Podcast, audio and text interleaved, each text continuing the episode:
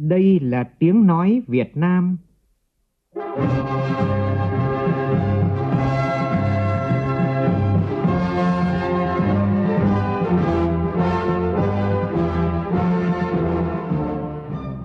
là tiếng nói Việt Nam, phát thanh từ Hà Nội, thủ đô nước Cộng hòa xã hội chủ nghĩa Việt Nam.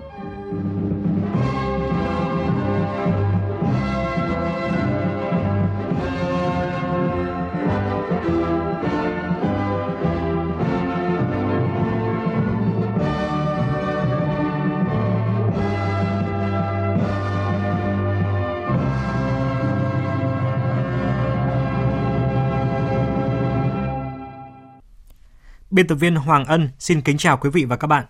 Mời quý vị cùng nghe chương trình Thời sự đêm của Đài Tiếng Nói Việt Nam. Hôm nay, ngày mùng 2 Tết kỷ hợi. Chương trình có những nội dung chính sau đây.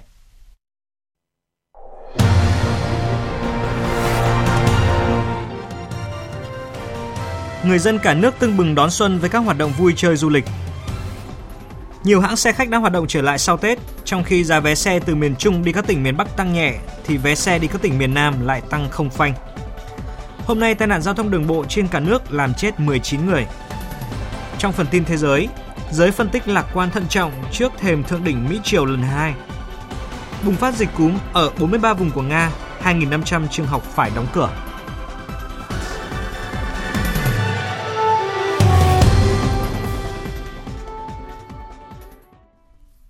Bây giờ là nội dung chi tiết. Hôm nay mùng 2 Tết, nhiều người dân vào lăng viếng Chủ tịch Hồ Chí Minh và tham quan bảo tàng Hồ Chí Minh. Ban quản lý lăng Chủ tịch Hồ Chí Minh cho biết, dù lượng khách vào lăng rất lớn, nhưng năm ngoái là 2 vạn lượt người, nhưng ban quản lý vẫn đảm bảo làm tốt công tác đón tiếp, phối hợp chặt chẽ giữa các lực lượng trong ban quản lý lăng và cụm di tích lịch sử văn hóa Ba Đình, phục vụ chu đáo, tận tình, đảm bảo tuyệt đối an toàn cho đồng bào trong nước, khách quốc tế đến dân hương tưởng niệm và vào lăng viếng Chủ tịch Hồ Chí Minh. Cũng tại thủ đô Hà Nội, hôm nay Hội chữ Xuân Kỷ Hợi 2019 tại không gian Hồ Văn thuộc di tích Văn Miếu Quốc Tử Giám rực rỡ sắc màu tấp nập khách đến xin chữ và thưởng lãm nghệ thuật thư pháp. Tiết trời ấm áp, ngập tràn ánh nắng tạo điều kiện thuận lợi cho hoạt động vui chơi thưởng ngoạn của người dân. Trong hai ngày hôm qua và hôm nay, ước tính mỗi ngày hội chữ đón gần một vạn rưỡi khách đến tham quan. Cũng trong ngày hôm nay, tại các chùa đền địa chỉ tâm linh của Hà Nội tiếp tục đón hàng vạn người đến vãn cảnh cầu bình an trong những ngày đầu năm. Tình trạng ùn tắc cục bộ tại những khu vực này đã không xảy ra như trong ngày hôm qua. Trái ngược với sự vắng lặng yên ả vào đầu năm mới, hôm nay không khí sôi động đã trở lại tại một số khu vực trung tâm Hà Nội. Ngay từ sáng, một số hệ thống siêu thị chợ truyền thống trên địa bàn thủ đô đã mở bán trở lại. Ghi nhận của phóng viên Bá Toàn. Mặc dù mới là mùng 2 Tết Nguyên đán kỷ hợi 2019, nhưng nhiều người dân đã có nhu cầu mua sắm hàng hóa. Một số siêu thị chợ dân sinh đã mở bán từ khá sớm. Một số cửa hàng tiện lợi như cây cột cây hay là trung tâm thương mại Ion Long Biên đã mở cửa xuyên Tết phục vụ nhu cầu mua sắm của người dân. Còn tại một số chợ trên địa bàn thành phố Hà Nội, dù số lượng tiểu thương kinh doanh chưa nhiều, nhưng các thực phẩm được bày bán rất phong phú, có mức tăng giá nhẹ. Theo các tiểu thương, rau xanh là loại thực phẩm tăng giá, tuy nhiên mức tăng không đáng kể do thời tiết Tết năm nay ấm hơn so với mọi năm. Chị Nguyễn Huyền, tiểu thương chợ dân sinh khu vực quận Hai Bà Trưng Hà Nội cho biết. Hai Tết là đắt tại vì ít người làm chỉ đắt thêm một hai ba nghìn thôi chứ ví dụ rau muống đấy ví dụ 10 nghìn một mớ thì đắt lên khoảng độ 12 nghìn thôi. Những năm gần đây thì tâm lý người dân đã thay đổi, không còn mua sắm nhiều thực phẩm để tích trữ trong những ngày Tết nên giá thực phẩm gần như không có biến động nhiều. Chị Đức Hạnh sống tại Mỹ Đình, Hà Nội cho biết. Hôm nay thì là mùng 2 Tết, gia đình tôi đã có khách thì tôi muốn thực phẩm tươi. Tôi đã ra chợ được mùng 2 và đã có người bán rồi. Giá thực phẩm mùng 2 thì tăng hơn một chút so với những cái ngày trước Tết. Nhưng mà tôi nghĩ là vẫn chấp nhận được. Tôi vẫn để đến mùng 2 để đi mua chứ không có ý định là tích trữ thực phẩm. Thời điểm này tại các tuyến đường thuộc trung tâm Hà Nội, các khu vui chơi giải trí đã có rất nhiều điểm kinh doanh dịch vụ ăn uống mở cửa phục vụ người dân. Còn tại thành phố Hồ Chí Minh, theo phóng viên Đài Tiếng nói Việt Nam, ngay trong ngày hôm nay đã có một số hệ thống bán lẻ mở cửa hoạt động trở lại. Trong khoảng thời gian từ nay đến ngày mùng 5 Tết, hệ thống siêu thị Co-op Mart sẽ mở cửa hoạt động từ 8 giờ đến 12 giờ và mở cửa bình thường vào mùng 6 Tết. Còn Co-op Extra sẽ thực hiện chương trình khuyến mãi từ mùng 3 đến mùng 6 Tết dành cho khách hàng có hóa đơn từ 400.000 đồng trở lên.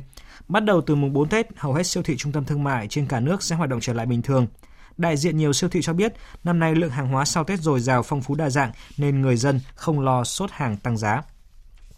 Thưa quý vị, ở xuân đến xã đảo Thạnh An ngập tràn niềm vui. Sức sống mùa xuân đang lan tỏa trên xã đảo duy nhất của thành phố Hồ Chí Minh. Cuộc sống của người dân ở đây đang đổi thay từng ngày. Họ tin rằng ngày không xa, cuộc sống của xã đảo sẽ được kéo gần hơn với đất liền. Bài viết của nhóm phóng viên Việt Đức Vinh Quang, cơ quan thường trú Đài tiếng nói Việt Nam tại thành phố Hồ Chí Minh.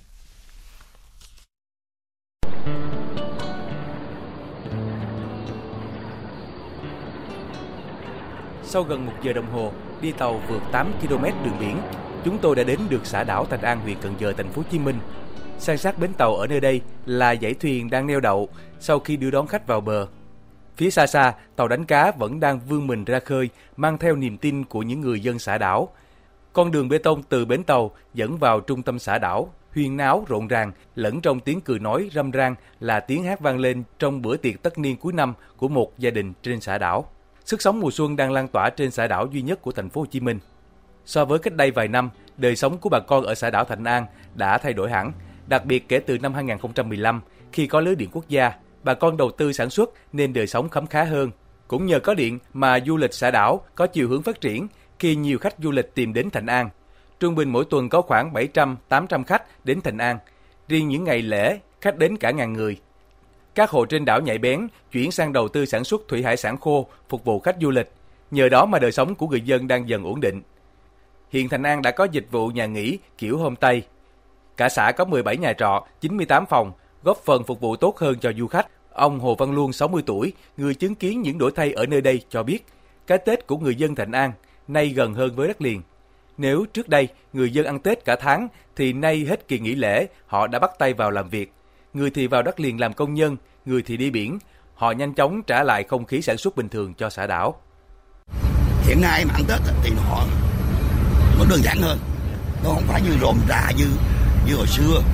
Ra Tết thì còn thanh viên rồi đi một tháng trời nó kéo dài tháng một tháng luôn còn bây giờ thì chung là đơn giản tết cho xong rồi họ họ bắt tay vô họ đi làm họ trả lại cái không khí bình thường cuộc sống dù có nhiều đổi thay nhưng với người dân xã đảo vẫn còn nhiều khó khăn tuy nhiên theo ông luôn được sự quan tâm động viên của chính quyền địa phương bà con rất phấn khởi vui xuân đón tết theo thống kê toàn xã đảo hiện vẫn còn 40 trên 1.217 hộ nghèo và 158 trên 1.217 hộ cận nghèo. Để những hộ này có cái Tết đầm ấm, chính quyền xã cũng đã xây dựng kế hoạch chăm lo cho hộ nghèo, cận nghèo và hộ chính sách. Tết năm nay, nhận được sự quan tâm chăm lo của chính quyền địa phương, bà Huỳnh Thị Sâu, một hộ nghèo trên địa bàn xã không khỏi xúc động. Nhờ sự chăm lo của chính quyền à, chính quyền địa phương rồi thí dụ như thành phố đồ huyện đồ cũng đóng có đó không có chăm lo đầy đủ lắm. Vui nên tuy rằng cái quà nó nhỏ thiệt nhưng mà cái tình thương lớn lắm. Ông Nguyễn Thanh Sơn, Phó Chủ tịch Ủy ban Nhân dân xã Thành An cho hay, xã cũng đã vận động các mạnh thường quân, các doanh nghiệp, các nhà tài trợ tặng quà cho các hộ gia đình nghèo, hộ gia đình cận nghèo và gia đình chính sách. Được chăm lo đầy đủ, bà con cô bác trên xã đảo sẽ có một cái Tết vui tươi. Ông Sơn mong muốn. Ủy ban dân xã cũng mong rằng trong thời gian tới thì các hộ này tiếp tục dương lên à, trong cuộc sống của mình để làm sao cùng với cái à, chính quyền địa phương thực hiện tốt cái vai trò điều hành chỉ đạo cũng như là thực hiện cái chương trình nông thôn mới trong cái thời gian tới. Một mùa xuân mới lại về với xã đảo Thành An. Không khí lễ hội của mùa xuân cũng đã len lỏi vào từng ngõ ngách trên xã đảo. Một năm mới với bao niềm tin, hy vọng. Dù cuộc sống vẫn còn khó khăn, nhưng với đà đi lên như hiện nay, người dân Thành An thật ấm lòng vì Tết năm nay đã khác Tết xưa. Xin tiếp tục với không khí đón Tết của người dân trên khắp cả nước. Thưa quý vị, cách đất liền 70 hải lý, đảo Bạch Long Vĩ như là viên ngọc nổi bật giữa muôn trùng sóng vỗ. Mỗi dịp xuân về nơi đảo xa, dù không được quây quần bên gia đình, nhưng cái Tết của những người lính biển vẫn đủ đầy và ấm áp bởi tình cảm đồng đội đồng chí của tình quân dân trên đảo. Mời quý vị và các bạn cùng đón Tết trên đảo Bạch Long Vĩ qua bài viết của Thanh Nga, phóng viên Đài tiếng nói Việt Nam thường trú khu vực Đông Bắc.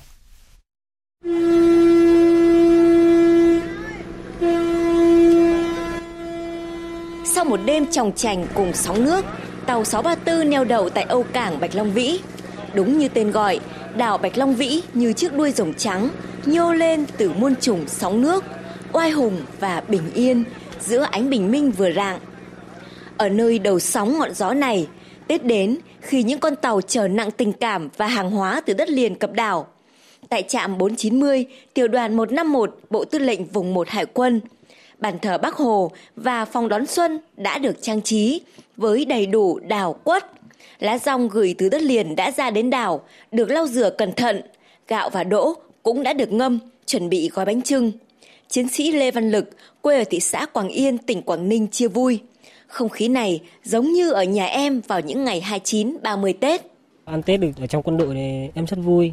Ở đây thì em cũng có một chút nhớ nhà. Nhưng mà ở trong quân đội thì ăn cái Tết này có sự động viên của các anh và các cán bộ. Cảm giác thì em đỡ nhớ nhà hơn ạ. Chúc à, bố mẹ à, mạnh khỏe và ăn Tết à, vui vẻ. Tết trong quân đội có gì vui? Cậu lính trẻ háo hức chờ đợi trải nghiệm đầu tiên trong đời. Giao thừa, toàn đơn vị tập trung tại phòng đón xuân, nghe lời chúc Tết của Chủ tịch nước và lãnh đạo quân chủng, cùng trải qua giây phút thiêng liêng, chuyển giao giữa năm cũ và năm mới, trong không khí ấm áp của tình đồng đội, đồng chí. Những ngày Tết trên đảo Bạch Long Vĩ, đảo tiền tiêu của Tổ quốc, đảo Thanh Niên, rộn ràng với những hoạt động do các đơn vị bộ đội và chính quyền huyện đảo tổ chức như thi hái hoa dân chủ, các trò chơi kéo co, bóng truyền, các chương trình văn hóa, văn nghệ vân vân. Anh Nguyễn Đình Thi, cán bộ trạm trinh sát kỹ thuật, Bộ Tư lệnh Vùng 1 Hải quân, dù đã qua nhiều cái Tết nơi đảo xa, nhưng cảm giác xúc động và thiêng liêng khi cùng đồng đội đón thời khắc giao thừa vẫn vẹn nguyên như anh lính tân binh năm nào.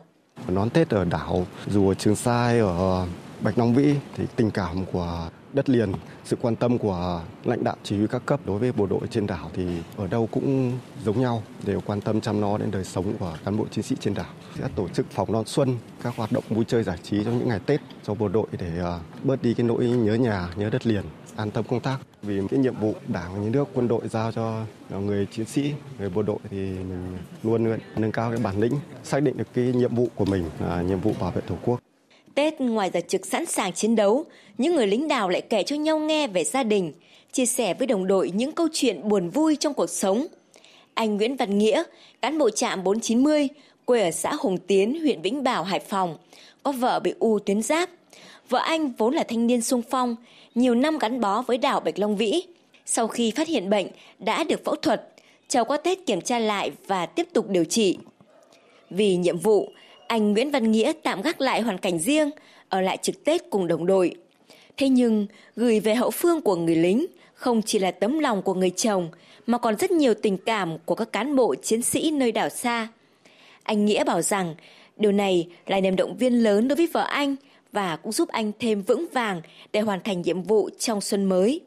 Trước hết là tôi xin cảm ơn đến thủ trưởng và các đồng chí đã có cái lời động viên, tặng quà và động viên anh em ngoài này bản thân cũng đã xác định được là cái nhiệm vụ của thủ trưởng cũng như là cấp trên đã giao phó cho tôi để tôi hoàn thành cái nhiệm vụ trong cái dịp Tết năm nay và ăn Tết là vui vẻ với anh em đồng đội ở ngoài này. Tôi ở đây từ năm 92 cơ, theo cái quy định của đơn vị, năm trực và một năm về đất liền. Ngày nào tôi cũng điện về động viên gia đình, vợ con ở nhà, an tâm ở nhà, đón xuân vui vẻ.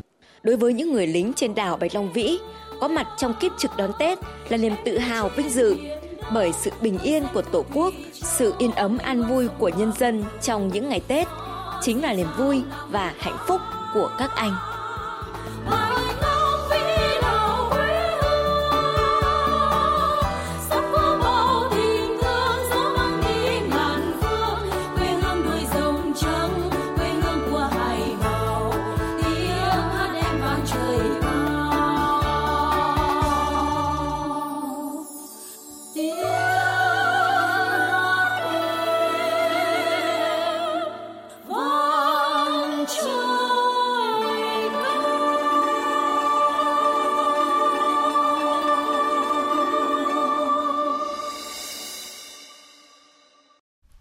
Mời quý vị nghe tiếp chương trình Thời sự đêm của Đài Tiếng Nói Việt Nam với những tin tức đáng chú ý khác.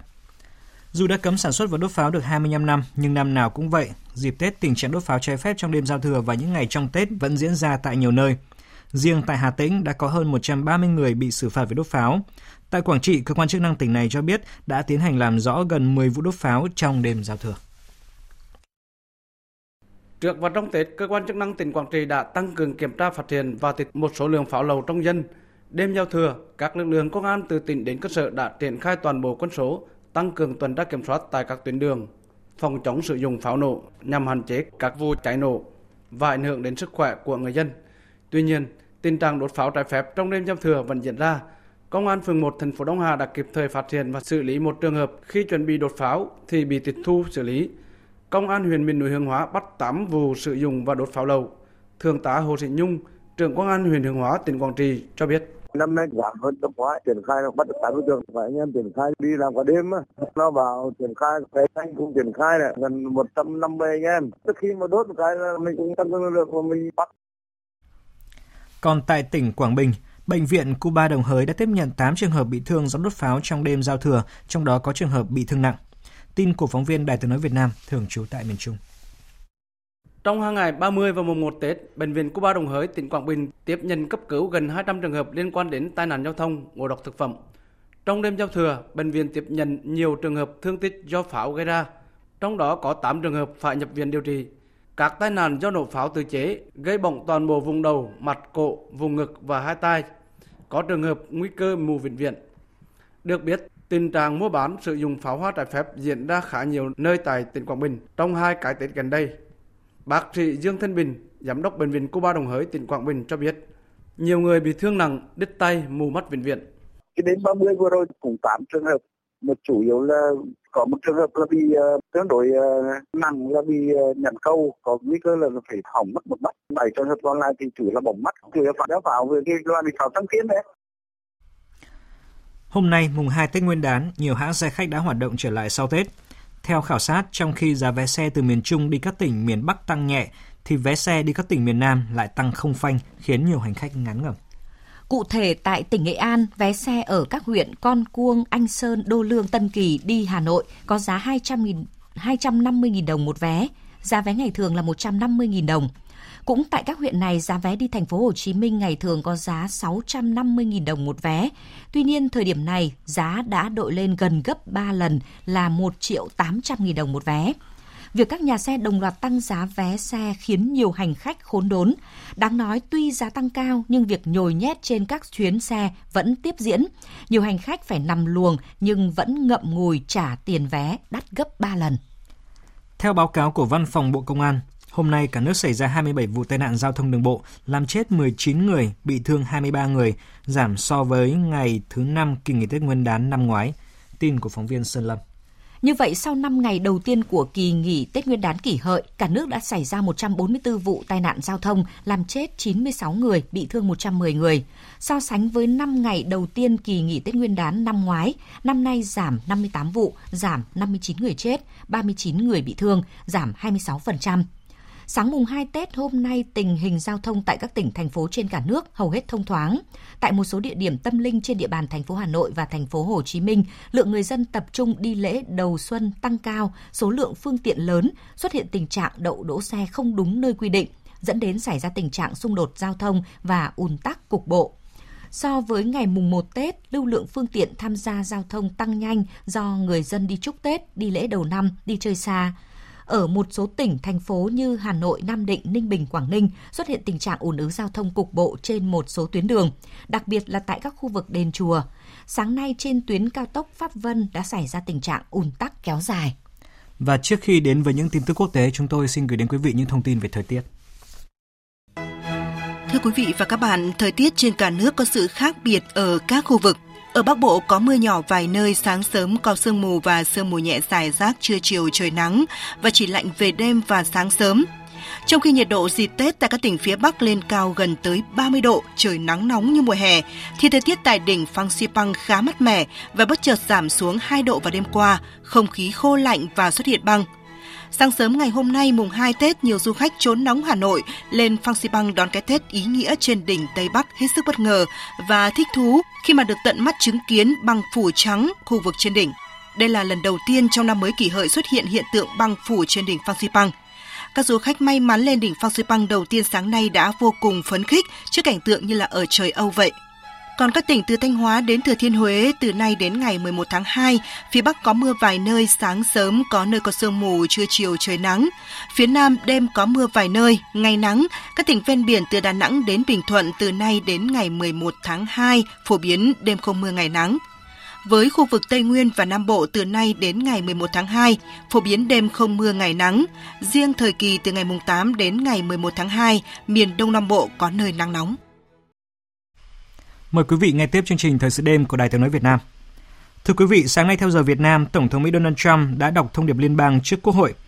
Phản ánh của phóng viên Phạm Huân, thường trú tại Mỹ. Trong thông điệp liên bang 2019, Tổng thống Donald Trump kêu gọi Đảng Cộng hòa và Dân chủ đoàn kết để cùng mang lại những lợi ích to lớn hơn cho nước Mỹ. Rất nhiều người trong chúng ta khi tranh cử đã từng hứa sẽ bảo vệ việc làm của nước Mỹ, yêu cầu thương mại công bằng cho công dân Mỹ. Các cam kết của chúng ta cũng bao gồm xây dựng lại và củng cố cơ sở hạ tầng, giảm chi phí bảo hiểm y tế và giá thuốc, xây dựng một hệ thống nhập cư an toàn, hợp pháp và hiện đại, đồng thời theo đuổi một chính sách đối ngoại đặt lợi ích của nước Mỹ lên đầu. Nếu có cơ hội mới trong chính trị, chúng ta cần nắm bắt để giành thắng lợi, không phải cho mỗi đảng riêng rẽ mà cho đất nước của chúng ta. Các nội dung chính của thông điệp liên bang 2019 của Tổng thống Donald Trump bao gồm các thành tựu của chính quyền Tổng thống Trump trong hai năm vừa qua, an ninh biên giới bao gồm bức tường biên giới phía Nam, cơ sở hạ tầng, giảm giá thuốc cho người dân và cuộc chiến chống dịch HIV và tỷ lệ ung thư ở trẻ nhỏ. Liên quan tới chính sách đối ngoại của Mỹ, ngoài vấn đề ngân sách quốc phòng, cuộc chiến thương mại với Trung Quốc, Venezuela và Trung Đông, Tổng thống Trump cũng đề cập tới vấn đề hạt nhân Triều Tiên, cụ thể là cuộc gặp sắp tới của ông với lãnh đạo Triều Tiên Kim Jong-un. Ông Trump cho biết, với chính sách đối ngoại mới, chúng ta tiếp tục thúc đẩy hòa bình trên bán đảo Triều Tiên. Các con tin của chúng ta đã trở về nhà. Các vụ thử hạt nhân đã chấm dứt và không còn vụ phóng tên lửa nào trong vòng 15 tháng qua. Vẫn còn nhiều việc phải làm, nhưng mối quan hệ của tôi với lãnh đạo Triều Tiên Kim Jong-un là rất tốt đẹp. Tôi sẽ gặp lại nhà lãnh đạo Triều Tiên Kim Jong-un trong hai ngày 27 và 28 tháng 2 tại Việt Nam. Trong thông điệp liên bang sáng nay theo giờ Việt Nam, Tổng thống Mỹ Donald Trump đã công bố hội nghị thượng đỉnh Mỹ Triều lần 2 dự kiến sẽ diễn ra tại Việt Nam vào ngày 27 và 28 tháng này. Có nhiều tín hiệu khả quan cho thấy Mỹ và Triều Tiên có thể tiến tới một quan điểm thống nhất tại hội nghị thượng đỉnh lần thứ hai này. Tuy nhiên, các nhà phân tích vẫn rất thận trọng ở thời điểm hiện nay bởi quan điểm hai bên còn nhiều khác biệt. Biên tập viên Hồ Điệp phân tích. Trước hết phải khẳng định rằng việc hai nhà lãnh đạo Mỹ và Triều Tiên cùng tổ chức hội nghị thượng đỉnh lần thứ hai phản ánh mong muốn của cả hai bên giải quyết bất đồng trong đối thoại. Hơn 8 tháng sau hội nghị thượng đỉnh Mỹ Triều đầu tiên, vấn đề phi hạt nhân hóa bán đảo Triều Tiên vẫn chưa có nhiều tiến triển. Mặc dù Tổng thống Trump khẳng định Mỹ sẽ tiếp tục nỗ lực thúc đẩy hòa bình trên bán đảo Triều Tiên, nhưng việc phía Mỹ tiếp tục áp đặt các lệnh trừng phạt nhằm vào Triều Tiên khiến Bình Nhưỡng trở nên cảnh giác trong khi đó, điều kiện tiên quyết mà phía Mỹ đưa ra là Triều Tiên phải công bố danh sách các loại vũ khí hạt nhân họ sở hữu và công bố một lộ trình giải giáp hoàn toàn vũ khí hạt nhân cụ thể. Xin nhắc lại rằng, trước thềm chuyến thăm Bắc Kinh hồi tháng 1, trong bài phát biểu chào năm mới, nhà lãnh đạo Triều Tiên Kim Jong-un đã tái khẳng định cam kết phi hạt nhân hóa bán đảo Triều Tiên, song kèm theo đó là những lập trường hết sức cứng rắn với Mỹ. Thậm chí, nhà lãnh đạo Triều Tiên còn cảnh báo nếu tình hình không cải thiện, cụ thể là nếu có đề xuất nới lỏng trừng phạt và bảo đảm an ninh không được đưa ra, Bình Nhưỡng có thể sẽ phải tìm hướng đi mới. Vì thế, suốt 8 tháng qua, tiến trình phi hạt nhân hóa trên bán đảo Triều Tiên vẫn dậm chân tại chỗ.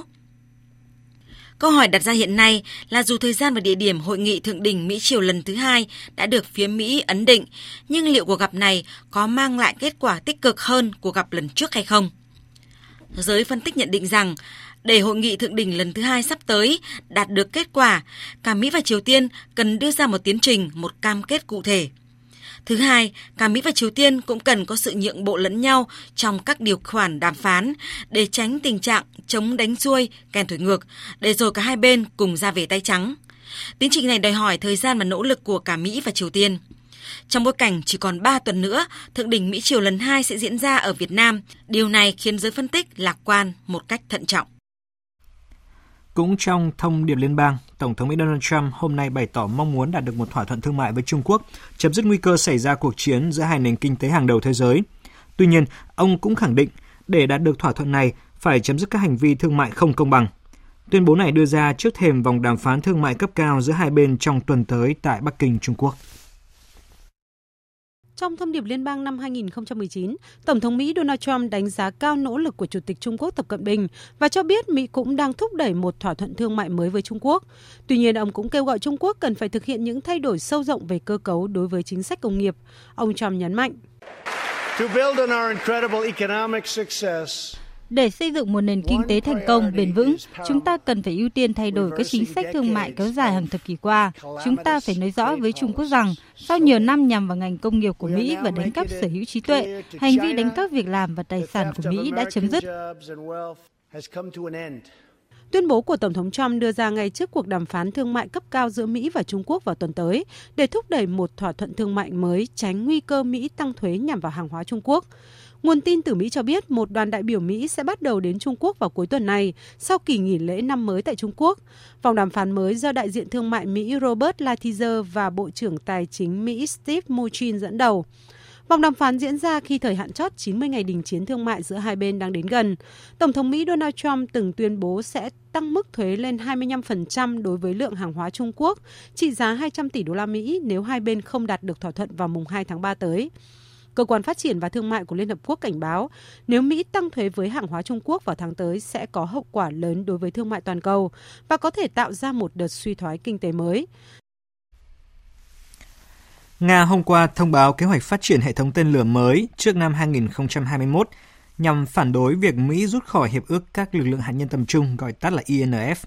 Tổng thống Nga Vladimir Putin trước đó cũng thông báo quyết định ngừng tuân thủ INF ngay sau khi Mỹ thông báo không tuân theo các nghĩa vụ với INF hôm mùng 2 tháng 2 vừa qua. Mặc dù đều để ngỏ khả năng đối thoại trong tiến trình 6 tháng rút khỏi hiệp ước, nhưng việc các bên đều lên kế hoạch phát triển các loại tên lửa mới đang khiến quốc tế, đặc biệt là châu Âu lo ngại. Biên tập viên Đài tiếng nói Việt Nam tổng hợp thông tin. Phát biểu tại một cuộc họp với các quan chức Bộ Quốc phòng, Bộ trưởng Shoigu nhấn mạnh, trong năm 2019 và 2020, Nga cần chế tạo xong hệ thống Kalib phóng từ mặt đất được trang bị tên lửa hành trình tầm xa. Kế hoạch của Nga được đưa ra sau quyết định của Mỹ bắt đầu tiến trình rút khỏi Hiệp ước các lực lượng hạt nhân tầm trung vào mùng 2 tháng 2 vừa qua. Theo phía Nga, kể từ ngày mùng 2, Mỹ cũng đã nỗ lực nhằm tạo ra tên lửa phóng từ mặt đất có tầm bắn hơn 500 km, vượt quy định của INF. Do đó, Nga phải có các biện pháp đối phó. Bất đồng lớn nhất giữa hai nước hiện nay đó là Mỹ cáo buộc Nga vi phạm hiệp ước khi chế tạo tên lửa Novato 9M729. Trong khi đó, Nga khẳng định loại tên lửa này không vi phạm INF. Theo Nga, Mỹ đã tạo cớ rút khỏi hiệp ước để có thể tự do phát triển những loại tên lửa mới. Căng thẳng về hiệp ước các lực lượng hạt nhân tầm trung khiến nhiều nước trên thế giới quan ngại về một cuộc chạy đua vũ trang mới giữa hai cường quốc này. Xoa dịu những lo ngại, Bộ trưởng Ngoại giao Nga Sergei Lavrov khẳng định rút khỏi INF không có nghĩa là sẽ xảy ra một cuộc chiến tranh lạnh mới.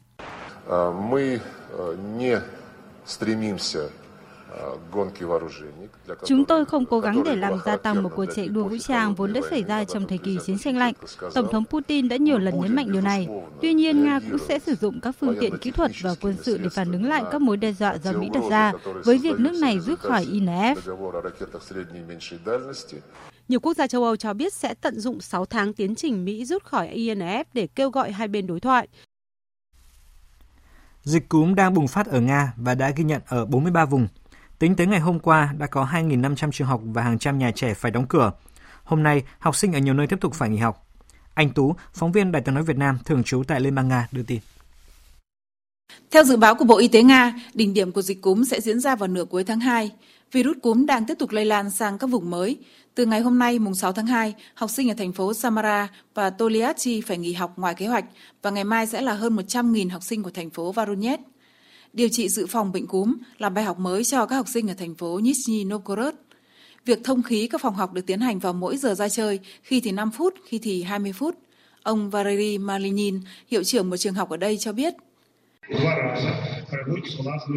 Việc làm sạch có phun ẩm được thực hiện hai lần, cả trong tủ quần áo và trong phòng tắm có sử dụng chất khử trùng. Ngoài ra, các máy chiếu xạ diệt khuẩn treo trong mỗi lớp. Kho thuốc dập dịch và phương tiện bảo vệ đã được thiết lập. Cô Tatiana Ilarionova, trưởng khoa của Bệnh viện Lâm sàng số 1 thành phố Irkutsk cho biết. Có tất cả các loại thuốc cần thiết, bác sĩ, nhân viên y tế, mọi thứ đã sẵn sàng. Khoa của chúng tôi được triển khai thêm 20 giường. Theo Bộ Y tế Nga, những nhóm chịu rủi ro cao trước dịch cúm là trẻ em, những người về hưu và những người mắc bệnh mãn tính. Dự báo thời tiết Phía Tây Bắc Bộ mây thay đổi, đêm có mưa vài nơi, sáng sớm có sương mù, ngày nắng gió nhẹ, đêm và sáng sớm trời rét, nhiệt độ từ 18 đến 31 độ, có nơi trên 32 độ. Phía Đông Bắc Bộ nhiều mây, đêm có mưa nhỏ vài nơi, sáng sớm có sương mù và sương mù nhẹ rải rác, ngày giảm mây trời nắng, gió Đông Nam đến Nam cấp 2, cấp 3, đêm và sáng sớm trời lạnh. Nhiệt độ từ 19 đến 29 độ. Các tỉnh từ Thanh Hóa đến Thừa Thiên Huế, phía Bắc đêm nhiều mây, có mưa nhỏ vài nơi, sáng sớm có sương mù và sương mù nhẹ rải rác, ngày giảm mây, trời nắng. Phía Nam mây thay đổi, đêm có mưa vài nơi, ngày nắng, gió nhẹ, nhiệt độ từ 20 đến 30 độ. Các tỉnh ven biển từ Đà Nẵng đến Bình Thuận mây thay đổi, đêm không mưa, ngày nắng, gió đông bắc đến đông cấp 2 cấp 3, nhiệt độ từ 21 đến 32 độ. Tây Nguyên mây thay đổi, đêm không mưa, ngày nắng, gió đông bắc đến đông cấp 2 cấp 3, nhiệt độ từ 17 đến 32 độ. Nam Bộ mây thay đổi, đêm không mưa, ngày nắng, gió đông cấp 2 cấp 3, nhiệt độ từ 22 đến 34 độ, riêng biển Đông có nơi trên 34 độ. Khu vực Hà Nội nhiều mây, đêm có mưa nhỏ vài nơi, Sáng sớm có sương mù và sương mù nhẹ dài rác, ngày giảm mây trời nắng, gió đông nam đến nam cấp 2 cấp 3, đêm và sáng sớm trời lạnh. Nhiệt độ từ 20 đến 29 độ. Dự báo thời tiết biển đêm nay và ngày mai. Vịnh Bắc Bộ có mưa vài nơi, tầm nhìn xa trên 10 km, gió đông nam đến nam cấp 4 cấp 5. Vùng biển từ Quảng Trị đến Quảng Ngãi không mưa, tầm nhìn xa trên 10 km, gió đông nam cấp 4. Vùng biển từ Bình Định đến Ninh Thuận có mưa rào vài nơi, tầm nhìn xa trên 10 km, gió đông nam cấp 3, cấp 4. Vùng biển từ Bình Thuận đến Cà Mau có mưa rào vài nơi, tầm nhìn xa trên 10 km, gió đông bắc cấp 4. Vùng biển từ Cà Mau đến Kiên Giang bao gồm cả Phú Quốc có mưa rào vài nơi, tầm nhìn xa trên 10 km, gió đông đến đông nam cấp 3. Khu vực Bắc Biển Đông không mưa, tầm nhìn xa trên 10 km, gió đông cấp 4.